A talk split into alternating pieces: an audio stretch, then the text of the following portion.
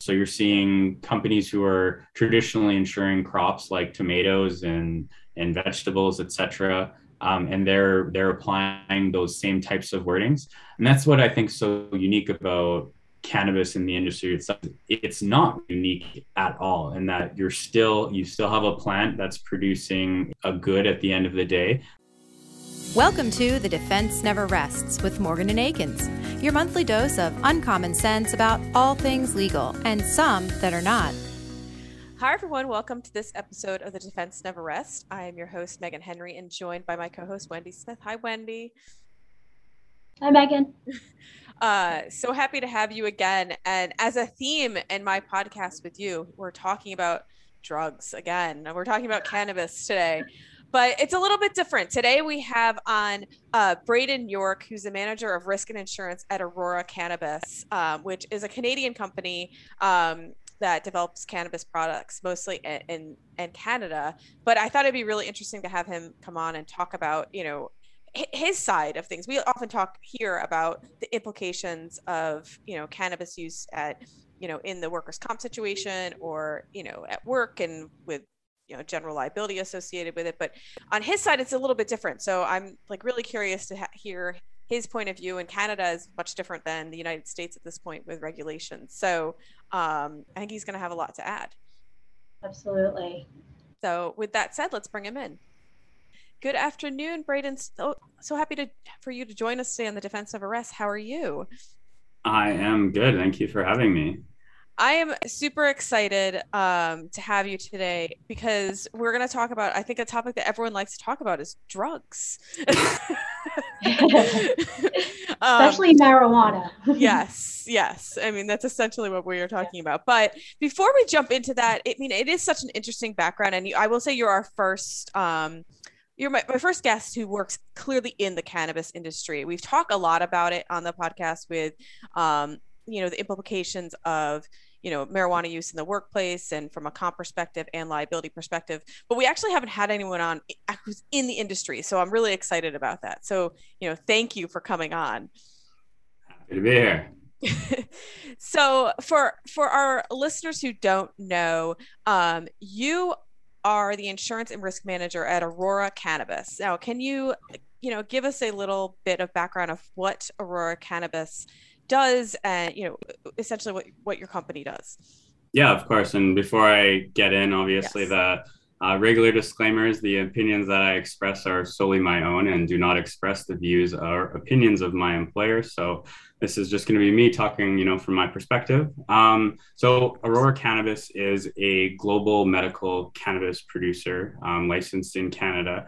They produce products for both the medical cannabis market, the consumer use cannabis market, and then the global hemp derived cannabinoid market. So, although you do mention drugs, CBD is involved in that. And that is something, as you're aware, is uh, regulated and for sale in the United States. And so, that's also an area of the business that uh, the company focuses on. And um, basically, that's that's pretty much it. So, you know, you talk about those three main uh, branches of product distribution, and um, that's kind of where Aurora has focused.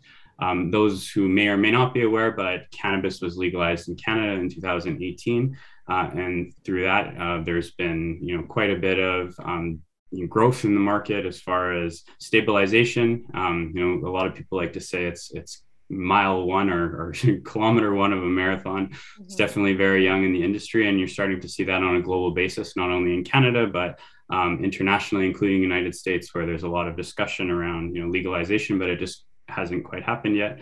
Um, but for now, Aurora is an established company that operates in Canada.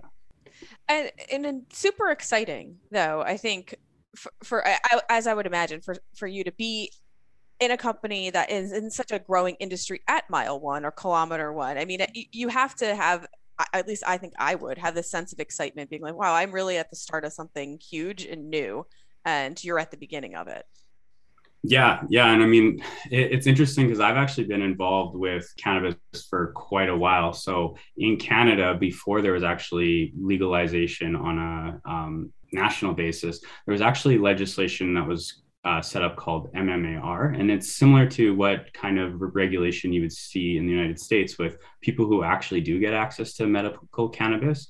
So when I was an insurance broker prior to joining um, Aurora, actually, I had experience working with uh, companies who were actually licensed to produce cannabis on behalf of medical patients who were given special access rights uh, for medical use cannabis before it was actually legalized on a national basis. So that was kind of, you know, an interesting involvement I've seen personally from showing up to clients who had very kind of uh, different operations to now uh, large scale um, cannabis producers who operate in, say, you know, like Aurora EU GMP certified facilities, which are very much different than uh, what you used to see. Now, so I wanted to actually get into a little bit of your background because you know you you did you were a, working at a broker before, so you know tell us a little bit about your career trajectory and how you know you where you started and how you kind of made it over into this this world. Yeah, yeah, you bet. So I uh, finished business school and um, like many, I, I, wanted to get into software development. And so I was working for a um, SAP subsidiary doing um, essentially software for SAP. And uh, it was a business one integrations consultant. And I hated it. I hated programming all day. It's, I'm not the kind of person that has that personality. So um, thankfully, you know, my family has properties and, and insurance was a big part of that. And so uh, I was curious, and I'm, I'm, the kind of person that I'm. I have a very curious mind, and so at that time I was just looking for something different, and I had thought I would look into insurance, and I've loved it ever since. And many people say that um, about insurance. You know, you could say that a lot of people get into it through their parents, etc. But I've just really found it a, a fascinating industry um, in that it's involved in almost everything you do. I mean, there's uh, every product that's out has some type of insurance implication. Uh, not that it's the you know be all end all solution to things, but insurance is definitely a big part of a way a lot of companies do business. And so after um, that, I actually moved to Vancouver. I'm from a small a small province uh, in a small city in the middle of Canada. and so I moved to Vancouver, Canada, which is a big city, and there's bigger companies there. Uh, and so I got an opportunity to kind of work with some of the, the larger entities.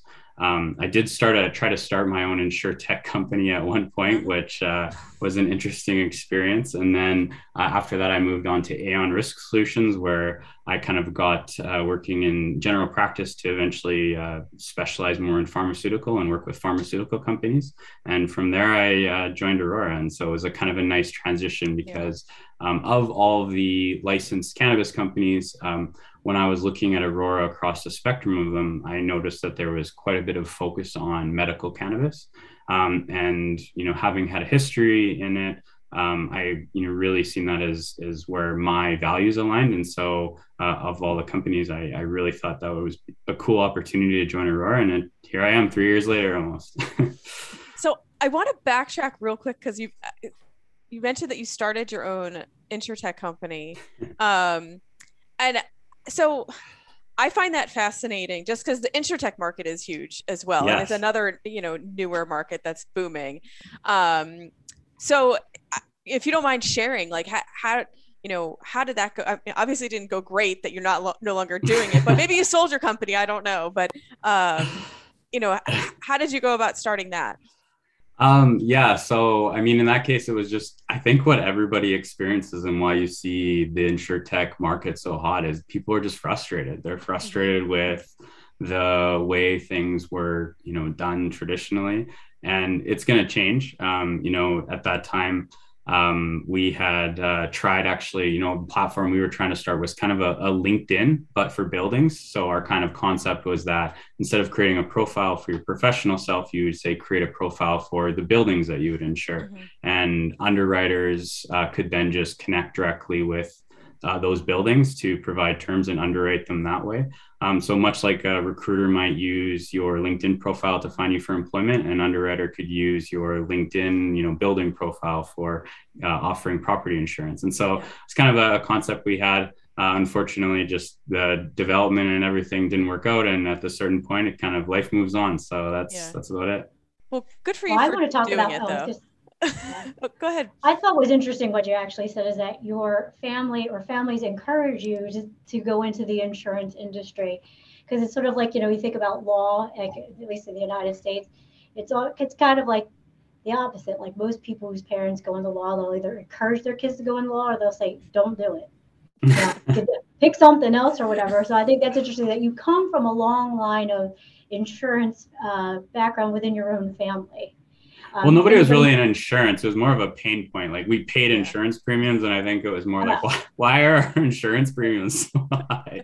That was it. Was nobody really? Uh, I'll, I'll, say I'm, I'm still the one who has to look at the family insurance policies because no, nobody wants to do it. Well, and now I mean, now you like have to because that is really you're you really know what you're looking at. Like this isn't just like oh Brayden kind of knows. Like you look yeah. at insurance policies all the time.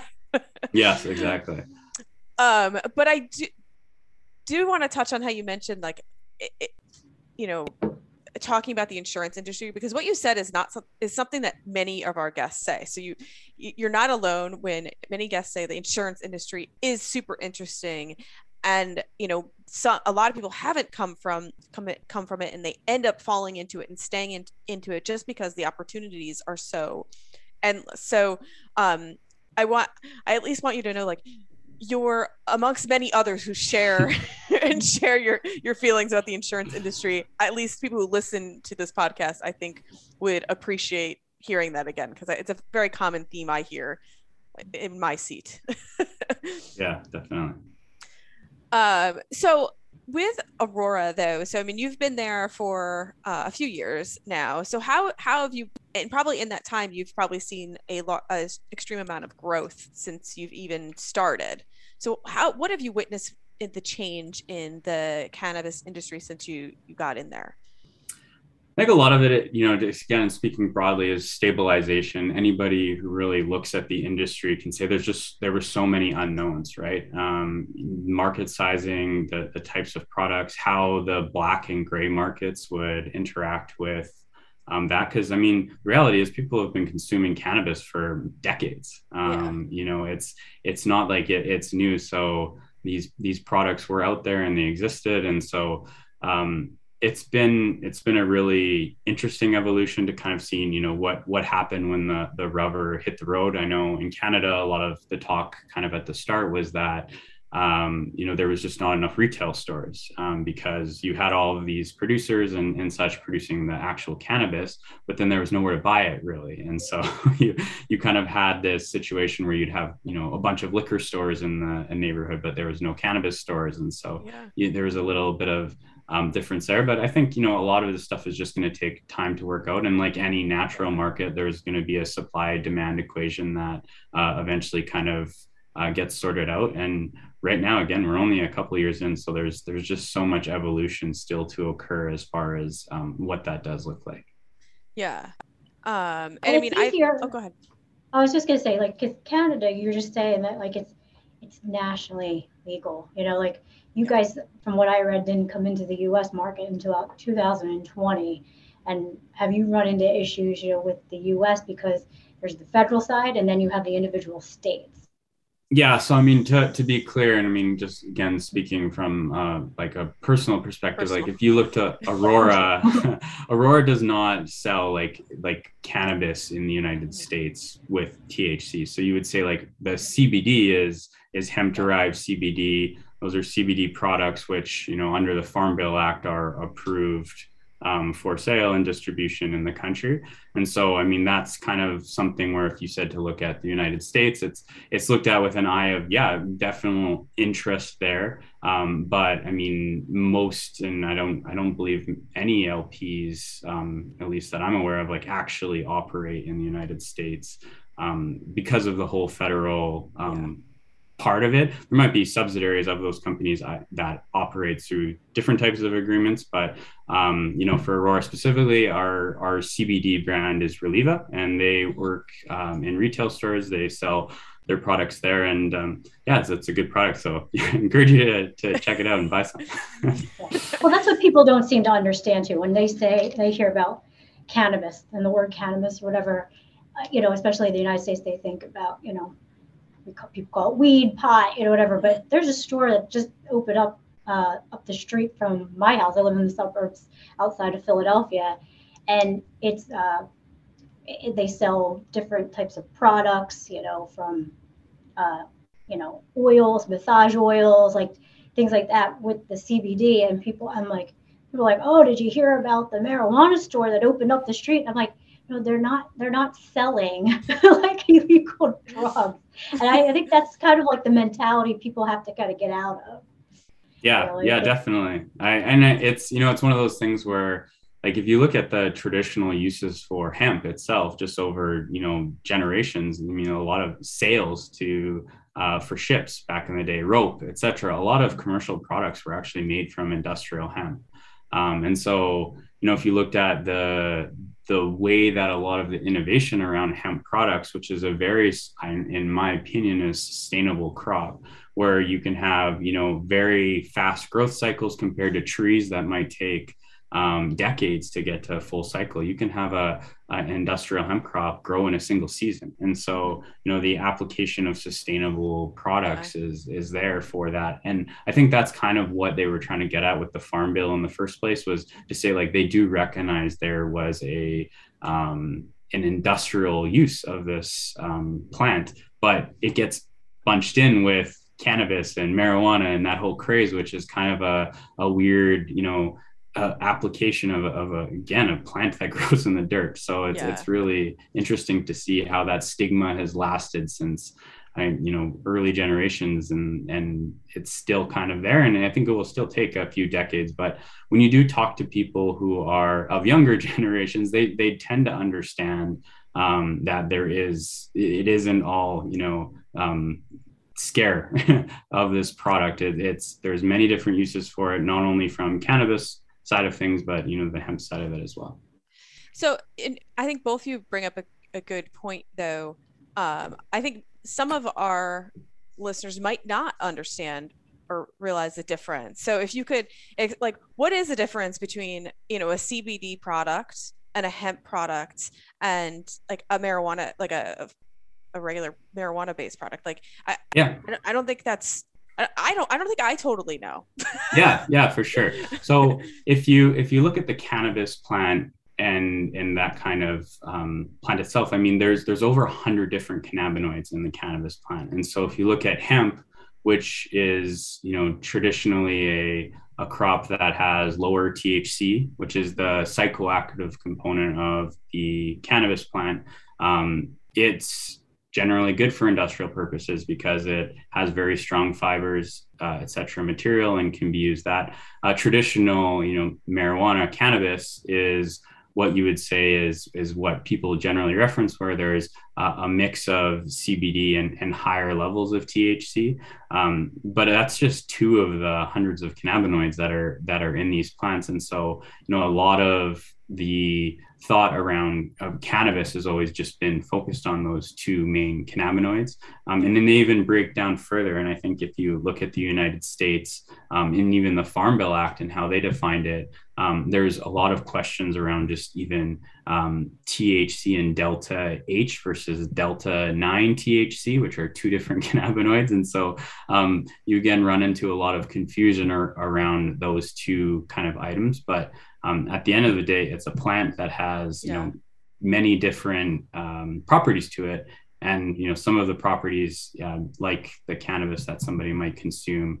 Um, just ha- so happens to have a, um, a psychoactive component to it that can, you know, essentially um, aid in different um, symptoms that somebody might have. Um, yeah. That's pretty much it. And so, and uh, Aurora is really, I think, couched as a pharmaceutical company, right? Because you're you're you know, it's more eh, there's more of a, a medical use to the products provided if i'm not if i'm not mistaken yeah so i mean you could you could say that you know a, a one of the focuses for a company like aurora is medical. Um, i think you know if you kind of look at how the market is has kind of played out um, there's there's really in the the consumer side a a point where um, the the consumer base is a little bit different. And then in the medical side it's it's you know people are looking to treat uh, a symptom and pain. And so you have different client bases. It's not that there is not an opportunity for different cannabis companies to approach either market but um, if you were to say kind of where there's a big opportunity in in the consumer space for cannabis products it's definitely on the medical side. Um, and that's just because i mean as we've seen a, a globally there's you know say opioid epidemic and there's products out there like cannabis that you know can supplement some of the symptoms that people feel with mm-hmm. a lot less risk than what they are yeah. going to be experiencing through products such as opioids etc yeah. Yeah. Well, you just brought up risk and you're the risk manager. Do you i mean you're the risk manager overseeing all of your brands like for the whole company right? Yes. So you you dabble in different markets, not even just in Canada, but again in the US and in the other global spaces. How do you navigate that?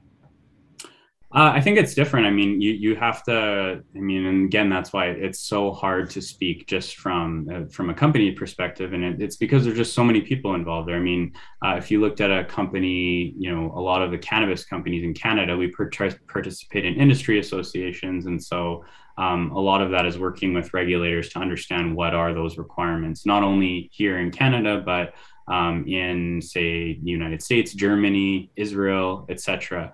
Um, you know, a company like Aurora has awesome, awesome team members, regulatory teams that you know company like um, in Canada would deploy is regulated by the government of Canada. So the government of Canada is, you know, essentially setting up the safety, labeling, packaging requirements that a company in Canada who produces the products has to abide by in order to release them to the consumer market. And so when you lot of these international places, you know, it's good for these countries to see that um, the Canadian government is managing a lot of the kind of basic requirements around the kind of minimum requirements that need to be met for these products to be released. And so, you know, beyond that, we have, you know, and, and companies have great government teams that work with the governments to ensure that the products are, you know, meeting the standards necessary to release them to the marketplace.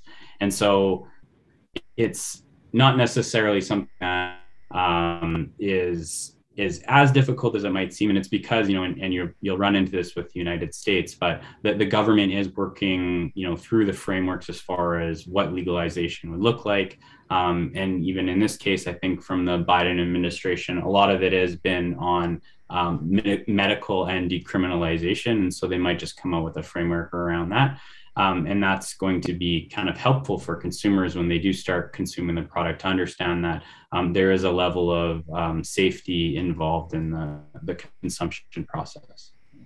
Yeah, I mean, that's what stands out to me just is the education aspect. Like, even the difference between, as you explained earlier, between hemp and CBD and you know traditional marijuana. Like I feel like there's a lack of education to the general public about what the products are, what they do, um, and the and the varying degrees of them as well, and what they're they can be used for and, and benefit you.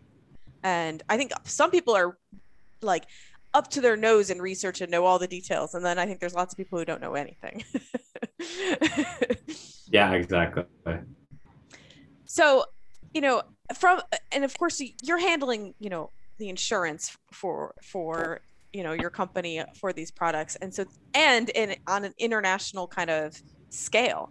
So you know in your position you know the ins- the insurance aspect much must be difficult because it's new or it's a newer it's a newer avenue to to run down so you know what have you found to be some of the challenges that you faced in your position with insurance? I think a lot of it comes down to just education. And I don't know if it's necessarily unique to cannabis itself. I mean, I ran into this a lot when I was working with pharmaceutical companies, especially around novel drugs. Um, the the good kind of part around cannabis is you know again we're regulated by the Canadian government or whatever governments we may sell products by. So there's some level of you know pre underwriting even being done for the insurers themselves. So for Canada for example uh, when legalization first happened only um, flower was legalized and uh, uh, basically other products like oils. And then it wasn't until later that things like edibles became legal for consumers to have. And so underwriters and insurance kind of had that opportunity to see that it's already being scrutinized quite heavily by the government. Mm-hmm. Um, and it didn't mean that it wasn't necessarily, but then it came down to an education process. And I think that kind of is a big part of it. And so, you know, for somebody like myself, that involved actually going to London, uh, to Lloyd's of London and visiting and with the underwriters, I brought um, part of my team to help educate the market because as you know we're kind of talking about right now a lot of it's not legal in the united kingdom that's where a lot of the insurance capacity comes from and so it was, you know, our team sitting down and, and kind of explaining the insurance market to um, the markets themselves and um, helping them understand kind of the products.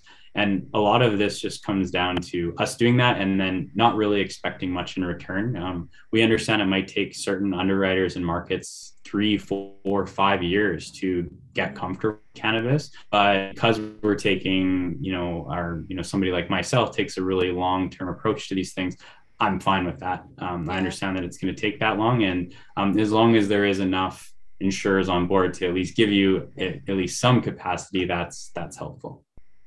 I've seen from the underwriting side, one of the big challenges, you know, I'm not an insurer, I don't, I'm not an underwriter, but things that, you know, I've done and uh, talked about in the past with the uh, cannabis market is that you can't use form policies for this. And I'm sure if, you know, you've, t- you've dealt with, you know, novice drugs in the pharmaceutical um, space.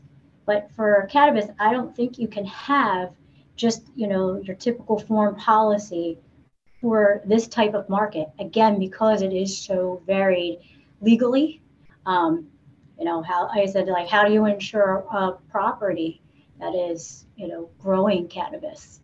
You know i don't think that's the same as you know insuring a just a, any agricultural property. Yeah, so I mean, it, it is and it is. I mean, what's interesting, so if you look at like liability insurance, it's actually a lot of the forms I have read are on life science wording forms, which is interesting. So yeah. they've actually just endorsed them with a cannabis component to it. Um, some of the the property insurers are actually they're they're mostly agricultural insurers. So you're seeing companies who are traditionally insuring crops like tomatoes and and vegetables, et cetera um, and they're they're applying those same types of wordings. Um, and that's what I think so unique about cannabis in the industry itself. It's not unique at all, in that you're still you still have a plant that's producing a um, a a good at the end of the day. Um, the I think the hardest part for uh, underwriters and such to, to kind of get around is one, it's very illegal in you know many countries around the world, and in if you looked at insurance capacity, a lot of that is coming from places like the United States or London, where cannabis isn't legal on, say, a, a consumer level um, or even medical in many cases. Um, so that's obviously the number one. And then the second is going to be the high value of crops. If you look at the, a single cannabis plant versus a, a single tomato plant, the, the cannabis plant is worth a lot more money and so that's kind of the two the two different items but everything else is is is relatively the the same as far as you know what what you're insuring yeah i was gonna be like I was just about to jump on that. Like, are we really com- comparing tomato plants to cannabis plants? Because I think one might be have a little bit more security around it because they don't want their plants to get stolen. Whereas I think if a one tomato plant goes missing, someone's not going to care. Well, I think it also goes how do you control the price point? Yeah. You know, on that. That's that's the difference, you know, on that. Yeah, and that's still stabilizing, right? And I think, you know, in in my true opinion, I think that once once cannabis is normalized, it, it won't really be as as much of uh um, you know, I need to have guard dogs and and all these other crazy things um, to ensure that it's protected. I mean, um, even looking at Canada, the requirements for the vaults that cannabis companies have when the regulations first came out versus now is is different. I mean, you're talking vaults that were like this thick doors and and and for some reason there was this kind of assumption that people were going to be trying to break into these facilities and and steal everything. Um, but that just it never materialized, right? And I think as it becomes more normalized and people are growing plants in their houses and their backyards and etc., the the level of theft I don't think will um, necessarily be there as much. One there's novelty to to the plant itself. Yeah. It just certainly will take a fair amount of time, I think. And I think we've come a long way. I mean, I think, you know, when you look back at to um, you know, Northern California when, you know, things started to get more legalized in the United States, um, I think at first like that there was a lot of criminal behavior going on to protect everyone's product. Um, and I mean, I can't say I'm like I have my my ear to the door of what's going on in there, but I certainly feel like you're hearing about it a little bit less now as it's you know, you know. more normalized. you know, there has to be some challenges you see though between you know the and we kind of touched on it earlier between the Canadian and the U.S. market. You know, because we're you know U.S. is touch and go as to what each state does. Um, it must be, I, I guess, a little more difficult to to manage the regulation of even just the insurance coverage of that when you you're going into different markets that some states it's okay some states it's not you just don't don't really know yeah yeah and, well, and that's that's very true well you also have uh, in the united states we face a different issue too where you know you've got the federal component and then you've got the individual states and how you kind of can ma- navigate the two makes it very hard. And that's actually where a lot of litigation comes out of, at least from what I've seen, had experience with. Um, but you said something interesting, like, you know, when we were talking about like you know, these form, like not using a form policy or some things can be formed. From a liability aspect of it, I mean, how, and because you're risk manager, like how, what, you're looking at something globally, how do you account for, uh, you know, on a liability policy?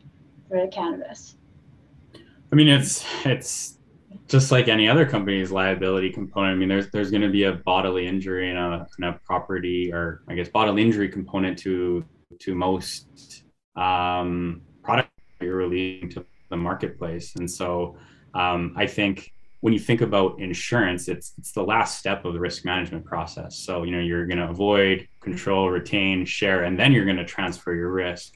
So there's there's a much more um, I guess components to just the the simple you know release a product or come up with a product and then release it to the market. I mean, as I had mentioned in in Canada, there's a ton of requirements before we can even release our product to the marketplace as far as quality assurance goes.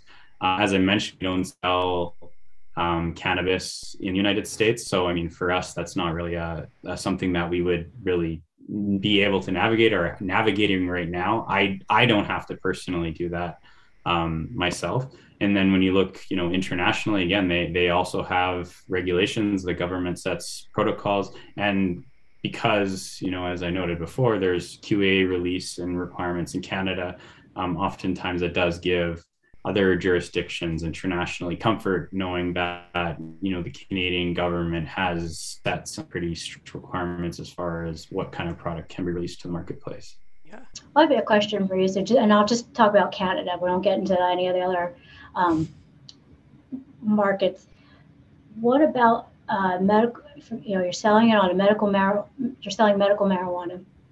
Is there any type of accountability on you know to- uh, intoxication aspect. You know, like here, and I'll give you an example just to clarify. Somebody who has a medical marijuana card, they're legally allowed to use it, but they work in an industry where they use a lot of machinery, or they're a driver for a company or something like that. Um, that becomes an issue a lot of times, especially with a private employer internally. How do you deal with that, like in, in the Canadian setting? I, you know, I personally don't think there's any difference between cannabis and any other substance that's used to manage, you know, pain or or even just be used as a medication in general. Um, I think that you know, even employers do think about these types of things. There's there's a level of saying, you know, the CDC has issued uh, tons of guidance around you know workplace safety and drug abuse, et cetera. You know that might be applied, and I think that those same rules would imply for intoxication um, or substance use from cannabis versus anything else, and it's really you know portable to those other items. So if you don't want employees, um, you know, taking you know an opioid or, or something in in operating machine, you can apply the same policy to to cannabis as far as it being added to that item. If I'm, you know, say running a company, um, you know, that's just something that that needs to be factored into what kind of risk tolerance they have around um, that. And as a lot of employers learn, it sometimes it's just a it's it's an, on the job learning. I mean, you have losses, you have to look at the losses, what are the results of those losses, and then from there you can set policies um, and learnings around you know what may and may not be accessible use for operating things like machinery. Just go from there. So, one thing I, am curious about um, is, you know, obviously as as cannabis and marijuana gets legalized, I mean, it's already legal in Canada, but in the United States, like you have a lot of like small personal people who are trying to develop their own products like themselves and, and sell them. And, you know, I feel like that that is where, at least in my opinion, that's where a lot of the trouble comes because there's no regulation for that. Someone just like sell, you know, has their little side business and they're, you know, making whatever they're making in their kitchen and then, selling it to others. Like, and I feel like that's where a lot of the there's a lot of risk, and obviously those individuals are likely not insured. Um, and at least in a you know a company like Aurora or other companies similar to it, like you have to follow specific regulations, like just like a far like a standard pharmaceutical company that you know you know the products going out there you, they have to have x amount of you know thc and it's labeled and you, you know have your clear regulations attached to it. I think a lot of people get confused because they compare that to the home person who's you know making you know marijuana butter in their kitchen and then selling it you know wherever they sell it. I don't know but i'm sure they do. Um but i feel like that's where a lot of the bad rap gets that there you know there's the potential danger because the danger really is more associated likely where it's not there's not the regulations attached. Yeah. Yeah and that's that's exactly it right? And so that's where you can kind of say you know what is the the benefit to having it legalized with regulations in place? And so um when you when you look at it and and that's that's just the the reality behind you know why why maybe even a gray and black market still does exist. Um, so in Canada, you know we're we're obviously regulated to sell those products, but for an edible, for example, you can't sell an edible that has more than 10 milligrams of THC in it right now. Um, and so in the United States, you can you can cross the border, even go to the gray market and buy a product with 100 milligrams of THC in it. That's maybe even similar price. Yeah. But the difference between that is, you know, as a Canadian in LP, if you're, you're buying from one, you know that your product's been tested for pesticides, etc., to ensure that it is the quality that you would, you know, be able to at least rely upon as a consumer, based on what Health Canada's kind of laid out. And so, I think you know what's what's interesting is that somebody who's maybe newer to the market or trying products for the first time from a, a legalized trusted source is that um, you can have a little bit of certainty knowing that it wasn't just whipped up in somebody's kitchen and you don't know where they got it from. Um, and so that's kind of i think you know the the sides and why people are really excited about cannabis being legalized because there is that um, reliability in markets where the government is taking that stance. Well, however it looks in the United States, eventually, I'm I'm not sure. Obviously, that's I don't think anybody really knows at this point. But I can say, like you know, if you if you came to Canada and you walked into a cannabis store to produce to buy a consumer recreational product, uh, you could have some certainty that there was you know good quality control going into that product being released. Yeah. Yeah, and it, you, it's almost like I mean I don't I don't think any of us I, I don't think any of us were around during that time uh, during this time, but like when you know when alcohol wasn't as regulated, you know people were making like moonshine, you know, in their toilets or whatever they were doing or their bathtubs. I think not the bathtub. I don't think it was the toilet. I don't know. Sounded bad. I mean, it's more contained. I don't know, but you know what I mean. Like there's there's a There's more risk of flushing it down the toilet. That's what they didn't want. well, um, but I mean, there, there there's regulation even in the alcohol industry. You know, you have to the bottles have to be labeled. There, I mean, there has to be ingredients like there. I think there, there is comfort in knowing that there are checks and balances before you use or buy and then use a product. However, it's probably like it's much more expensive because you have to pay for, you know, there has to be with checks and balances, you have to pay people to do those checks and balances. And I think that's I, probably in, in my eyes, that's a view of, or that's, uh, that is an issue too, because people are always going to want to get things cheaper and like, well, I don't want to pay, you know, X amount at the store. I can go on the, you know, the, the black market or gray market and get it cheaper. You just don't know what you're getting. But then if you something happens, there's no insurance. And that's that's that's gonna exist. Yeah. But that's for all products, right? Like I mean, yeah. you can go buy knockoff Rolex or a knockoff mm-hmm. purse or you know whatever thing online or in a, at a, a market in the middle of nowhere. I mean, it's it's not unique to I would say like the cannabis industry to have that type of concern. And so I mean, you there's always going to be consumers who will go that road, and that's I think risk that um, they they end up taking. Yeah, I've never heard that analogy before, like a knockoff Rolex to a like what would be a knockoff cannabis product? what? Well, I think yeah. I think just going to a going to a store in the United States now, for example. So I mean, you you again have a, a, federally illegal product. So you you're then looking at your state regulation to say mm-hmm. what that entails. If you were to buy a cannabis product from a state in which maybe it wasn't legal you're that is a knockoff really. And so you're you're not knowing where the plant came from what type of testing was done before that plant was produced into a certain product and then you're consuming it. So um, i mean that's that is really what it would be. Yeah so one thing that comes up, uh, uh, or it's come up a few times on on this podcast when we talk about cannabis, though, and um, is, you know, and you may not be able to speak to this or not, but you know, when you have someone who's, you know, either in, in, Canada, you could just you regardless of where you live, you can you can use cannabis products. But if you have someone who's working and they're injured on the job, either they they're taking medical marijuana or they're they've purchased legal marijuana or whatever it may be, um, the impact on that workplace injury if they were if that happened while they were taking that product. Have you know I, I know that's not exactly what you do but i'm sure you probably have your ear to the the door a little bit more than we do in in canada. Um, but what are you seeing as the implications of that? Is it just is it not a bit is it like taking advil on while you're working or is it a little bit different there is guidance around around substances in the workforce and mm-hmm.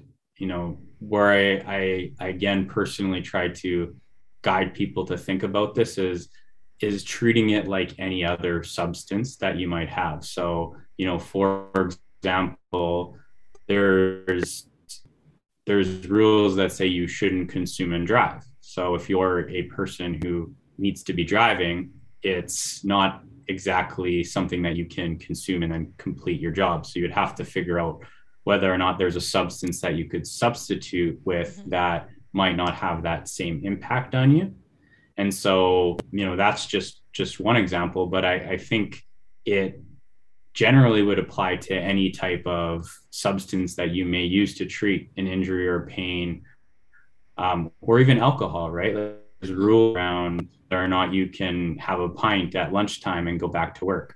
Um, you know i think certain companies will come up with certain policies based on their level of comfort. Um, but at the end of the day, I, I wouldn't say that it should be treated anything unique compared to any level of impairment with any level of drug that may be result like if you're taking some type of medication any type of pharmaceutical and there's side effects to it you should be aware of those side effects and ensure that you know you can or cannot do your, job while consuming I, I feel like it's like people need some time to catch up in a way too. Like there's um and and also I think it helps to start looking looking at it from a more a medical a more medical pharmaceutical perspective rather than a like black market drug perspective but i think that's going to take a lot of time um but i mean it i mean it's true like you yeah. take all like whatever medication you like say you get your wisdom teeth out you can't drive your your butt home after you get your wisdom teeth out like there's no driving after that or you know any sort of medication it's as you know you don't operate heavy machinery but i think people don't have that same or you're not general population is not thinking like that. They they don't think of it the same way yet. I think it just we have some evolution to go through before we get there. Yeah, I think it comes down to regulation. It definitely yeah. does because you just said in Canada, you said like it's 10 milligrams.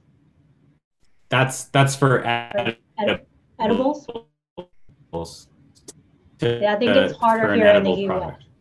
Yeah, I think it's harder here because not everybody is taking the same thing. You're not getting it from one source. It's not government regulated necessarily. So it might not be 10 milligrams. And I think that's sort of where we, you know, employers run into issues, you know, here, you know, especially like I use a company that does machinery, you know, we operate a lot of machinery. They don't allow drug use. They even say in their policies, you're subject to, uh, you know, uh, drug testing, you know, a random drug test you know, at any given time. It's in their employee handbook. And then you get, you know, there's a state where, you know, they've made marijuana use, medical marijuana use legal. They get tested and they're going to test positive. Whether they're doing it at work or they're, they're just doing it at home. And that's where we're seeing a lot of the litigation end of it. But again, that comes from, you know, I get what you're saying about like the intoxication and any type of drug. Like you don't want somebody using Oxycontin you know, hyped up on Oxycontin or Valium or anything like that, operating the same piece of, you know, those t- that type of equipment. Yep. Yeah, exactly. And I think eventually people will just realize like it's it's just another substance. I mean, you yeah. you should treat it you treat it very similar, and the same rules apply in Canada. I mean, um, you know, I've I've worked with uh, mining companies, and I, I have friends who are engineers or or people who work in in camps. It's it's such, and they have dry dry camp rules. Even though cannabis is legal in Canada, um, it doesn't just apply to. Um, it applies to alcohol. It applies to other things, and companies have found that just giving a blanket statement to substances, not you know necessarily um, highlighting that cannabis is any different, just saying it's this is now something on this substance list that needs to be monitored and you will be say even tested or um, you know you just can't consume it and that's kind of the, the line that a lot of companies have taken yeah i'm going to pick your insurance out of your brain brayden so in canada as I, i'm not you know i don't practice in canada do um, insurance companies you know when you're paying for you know legalized medical marijuana is there like a medical coding, like a certain amount that they have to, they can, oh. they pay a bill. So if somebody says, you know, hey, I, I got my medical marijuana. This is, you know, insurance company. I need you to reimburse. Do you have that there? Yep. Yep. Exactly. So, I mean, it, it, it really depends on the insurer that you have. So, um, you know, our, I would say like our company has an insurance provider and they're one of a couple in Canada Canada that actually do reimburse for medical cannabis. And similar to any other, depending on the tier that you're in, you know, A, B, or C, there's going to be a different deductible amount. So you're getting reimbursed either 80, 90, or 100%. Um, and you file it no different than filing a dental claim. It's very, very much the same. I mean, or a claim for any other drug that you might be using. Um, just as far as a prescription and it, it works the exact same. So it's it's kind of actually nice how easy they've been able to transition that as just another another item on the list of things you can get reimbursed for. Although canada has always been ahead of the game with with prescriptions and healthcare than the yes. us i will say. You, you have a leg or two up on us i think. A little more progressive. Um, but you know what sitting in, in your in your shoes and, and, seeing that where things have progressed since you got you know got into this industry and where things are now i mean what do you think we're going to be seeing in you know five to ten years? Like how, how many more changes are we going to see? Yeah i think a lot more normalization right? I mean i i still think that it's it's looked at as a taboo topic and I think eventually people will just treat it um, much similar to other um, things that they might consume. Like I would say, you know, personally, it's still a little bit weird if you are you know out about with friends and somebody's drinking a beer and somebody pulls out say a cannabis joint and smokes it there's yeah. still a stigma around that although both are just as legal yeah you know we've we've been ingrained over the decades that both are not equalized and it will take decades for people to just pull it out but you know having traveled internationally quite a bit um, it's interesting in that in a lot of cultures um, they they do treat it very normal. You know, it's um, mm-hmm. I've I've had a privilege of say even traveling with uh, people from Israel, etc.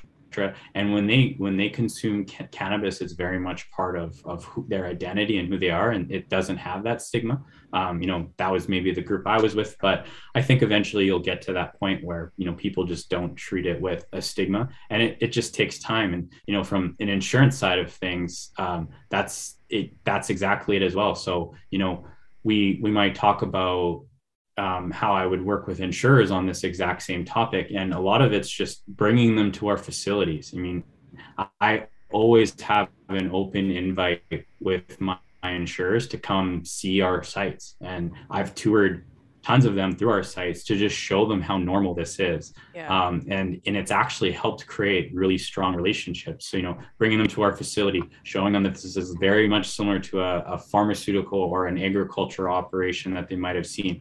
They have to gown up, they have to gown down. They can't just yeah. like, you know, walk in and pull something off. Like there's security, there's um, there's there's very much uh, of, official you know operating business behind these things. And when they see that they're like wow not expected to see. But it's it's part of the conversations that um, you know they take time to develop. And and it it's just one of these things where you know over time it as these conversations happen and as people kind of start to realize that this is normal it just it will eventually get there.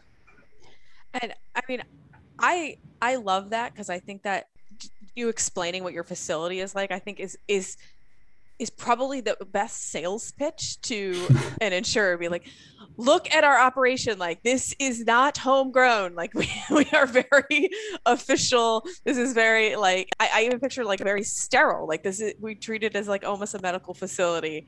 Um, and that has to anyone who's on the any in, insurers on or any yeah any insurers on the fence to come see that be like oh okay like this this is not like what we may the misconception we might have in our head.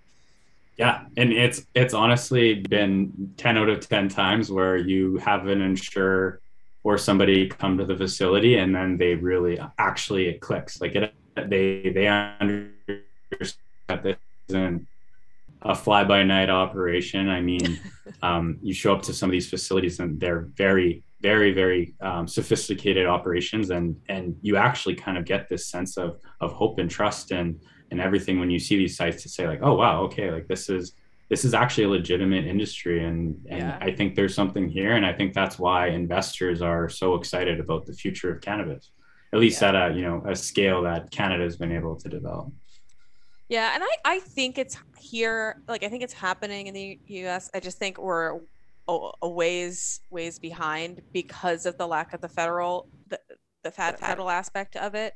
Um, but i think like states that are doing it they're doing it. I just think it's just not on an like a national. scale. Yeah.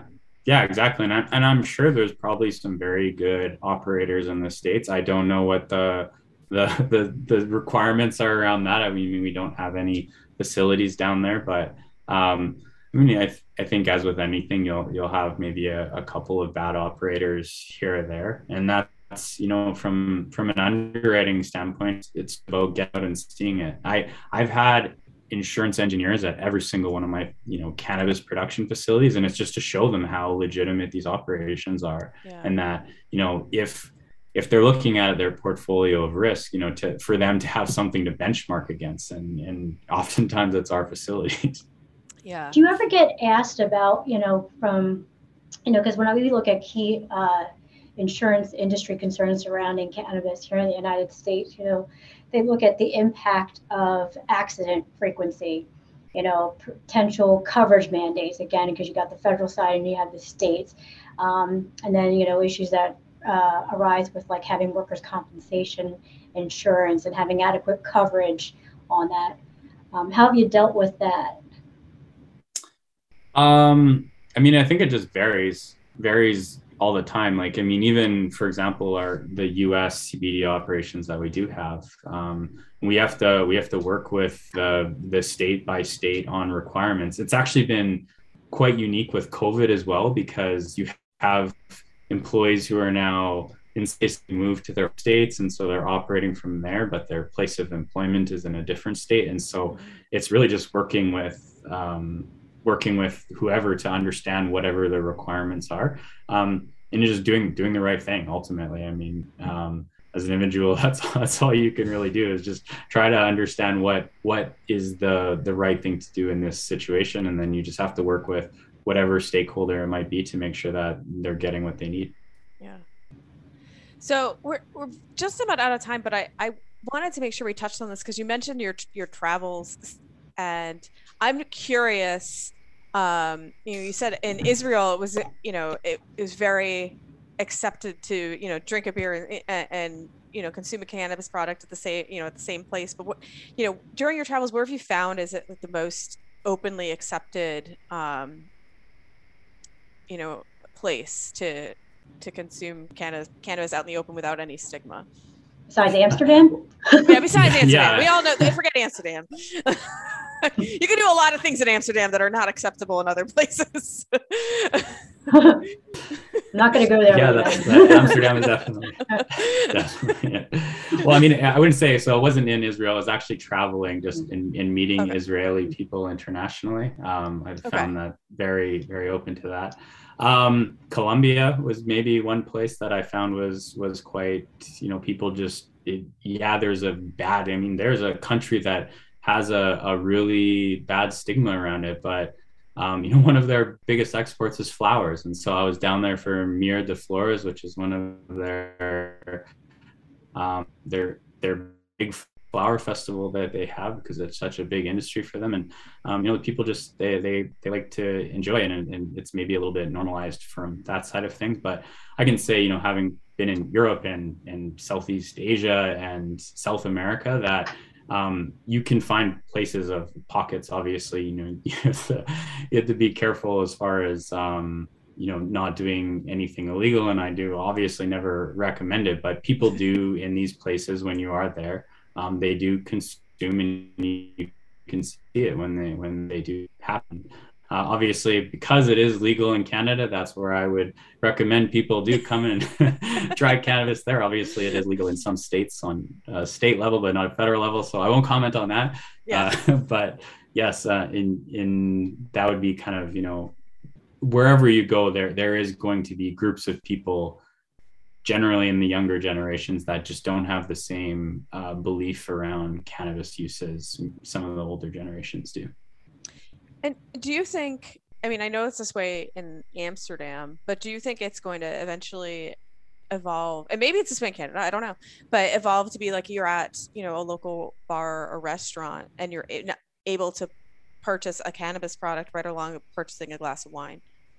I would, I would hope so. I mean, I think there's still there's still going to be that that maybe the issues with um, smoke inhalation where you would yeah. have you know people still having to go outside and so there being some type of consumption side to that edibles and cooking with edibles is i think a, an interesting one because yeah. um, you know you can you can make a lot of products um, from regular you know meat to desserts to just snacks out of with cannabis and so i think there'll there'll be those markets in developing. It's just about, you know, as with anything, making sure that there's a consumer base to actually make those types of ventures yeah. profitable. Um, and it will slowly get there. I, I, truly do believe that over time, um, you know, it's it's such a the industry's so young as far as cannabis being an acceptable product.